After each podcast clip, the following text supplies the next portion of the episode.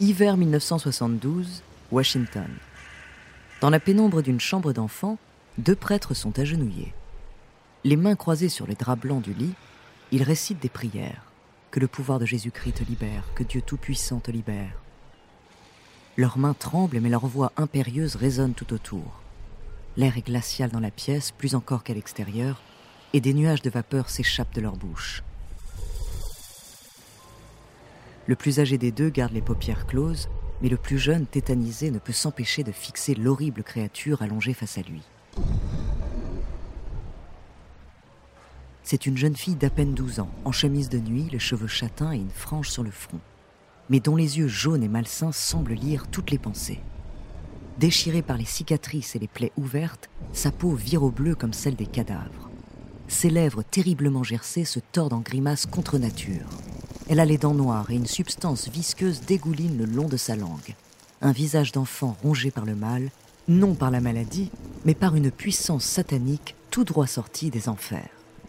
La jeune fille grogne d'une voix rauque et crache une volée d'insultes. Les prêtres poursuivent leurs prières. Dieu le Père t'ordonne de partir, Dieu le Fils t'ordonne de partir, le Saint-Esprit t'ordonne de partir. Ils se lèvent, font le signe de croix et l'aspergent d'eau bénite. Mais le démon n'a pas dit son dernier mot. La jeune fille possédée se redresse soudain sur son lit. Dans un abominable craquement d'os, elle fait alors tourner son cou sur lui-même comme une poupée désarticulée, indifférente à toute règle anatomique, avant de plonger à nouveau son regard vicieux dans celui des deux hommes. Coupé s'écrie alors William Friedkin, le réalisateur. Les acteurs soulagés reprennent peu à peu leurs esprits. Il faut dire que cette scène est l'une des plus intenses de l'histoire. Sur le plateau, tout le monde sent d'avance que ce film d'horreur marquera durablement les spectateurs et l'histoire du cinéma. Mais ce qu'ils ignorent encore, c'est que le tournage lui-même aura son lot de mauvaises surprises et d'événements terribles.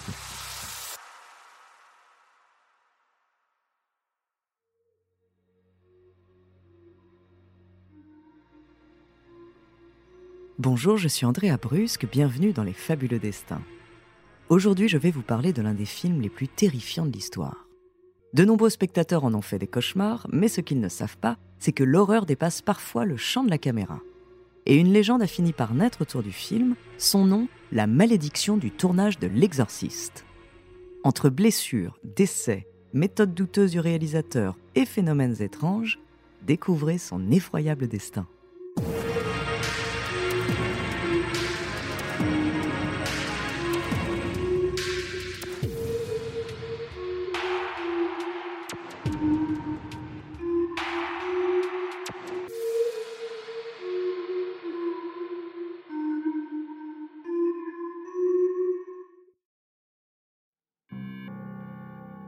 On December 26, 1973, in 24 selected engagements in the United States, William Peter Blatty's The Exorcist, directed by William Friedkin, opened. L'Exorciste est un film d'horreur américain sorti en 1973, adapté d'un roman lui-même inspiré de faits réels. Il raconte l'histoire de Regan McNeil, une jeune fille de 12 ans qui se fait posséder par un démon. Alors que sa mère s'inquiète des comportements de plus en plus étranges de sa jeune fille, elle fait venir des médecins, un psychiatre et enfin deux prêtres pour l'exorciser. Le film est rempli de scènes terrifiantes aujourd'hui devenues cultes où les deux hommes d'église font face à l'horrible créature.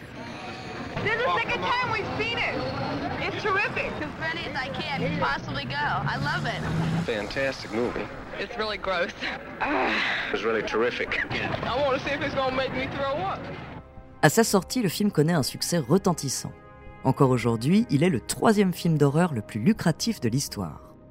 Certains critiques déplorent un usage à outrance des effets spéciaux et du langage injurieux, mais la plupart lui accordent le statut de classique du cinéma. The winner is William Peter Blatty for The Exorcist. En tout, L'Exorciste remporte deux Oscars sur dix nominations et quatre Golden Globes. C'est une référence que tout le monde connaît, même si beaucoup n'ont jamais osé le regarder. Seulement, ce que le grand public ignore, c'est que le tournage s'est fait dans des circonstances peut-être aussi horrifiques que le film lui-même.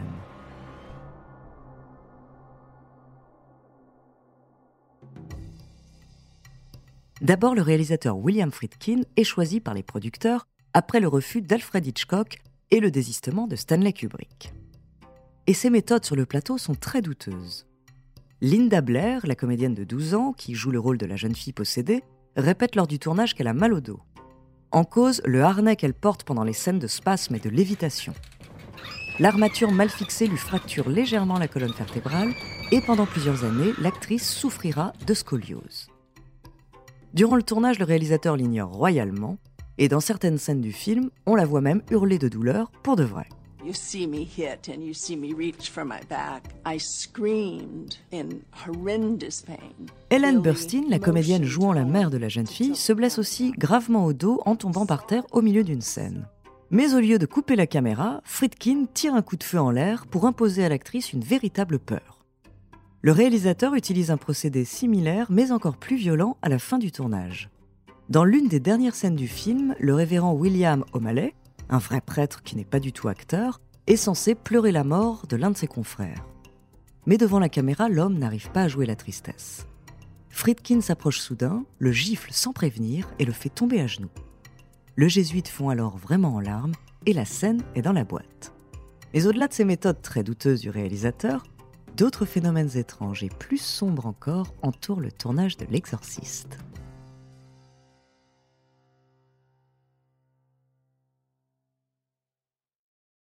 Avant de continuer cet épisode, nous voulions vous remercier pour votre écoute. Si vous voulez continuer de nous soutenir, abonnez-vous à la chaîne Bababam Plus sur Apple Podcast, cela vous permettra une écoute sans interruption. Ou bien écoutez ce message de notre partenaire sans qui ce podcast ne pourrait exister. On se retrouve tout de suite après.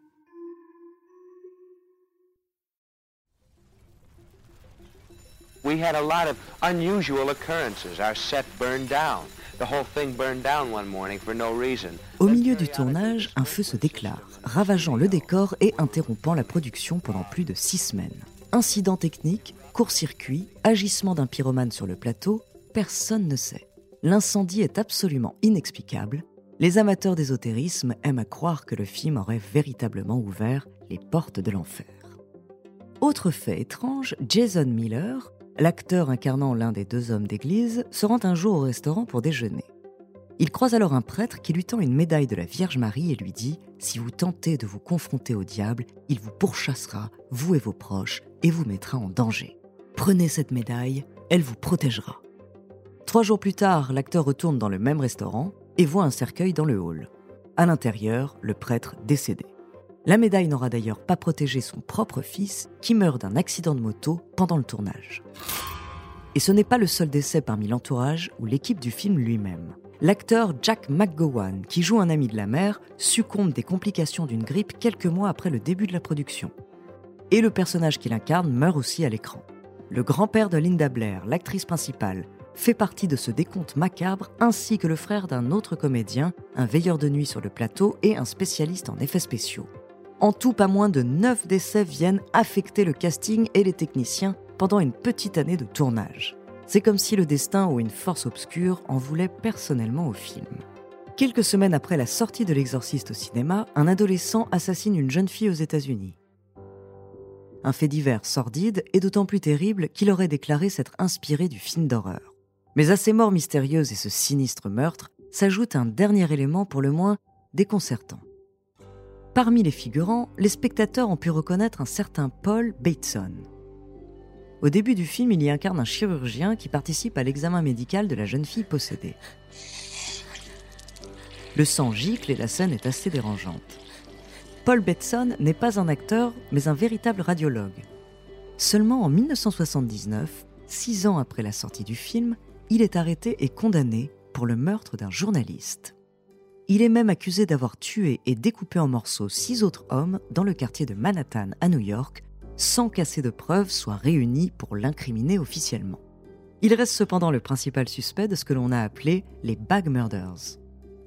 Sur le plateau de l'exorciste, il y avait donc potentiellement un tueur en série.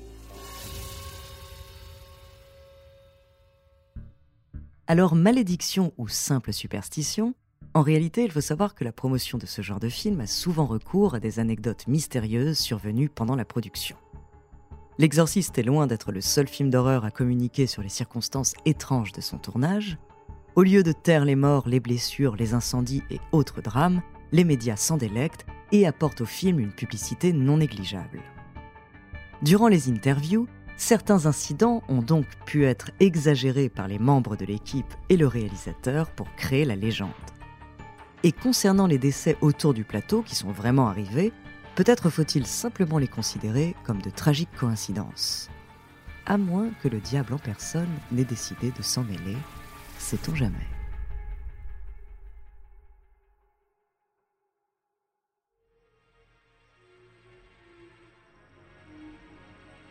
Merci d'avoir écouté cet épisode des Fabuleux Destins écrit par Ellie Oliven, réalisé par Antoine Berry-Roger.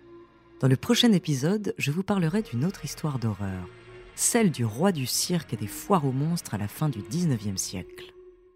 En attendant, si cet épisode vous a plu, n'hésitez pas à laisser des commentaires et des étoiles sur vos applis de podcast préférés.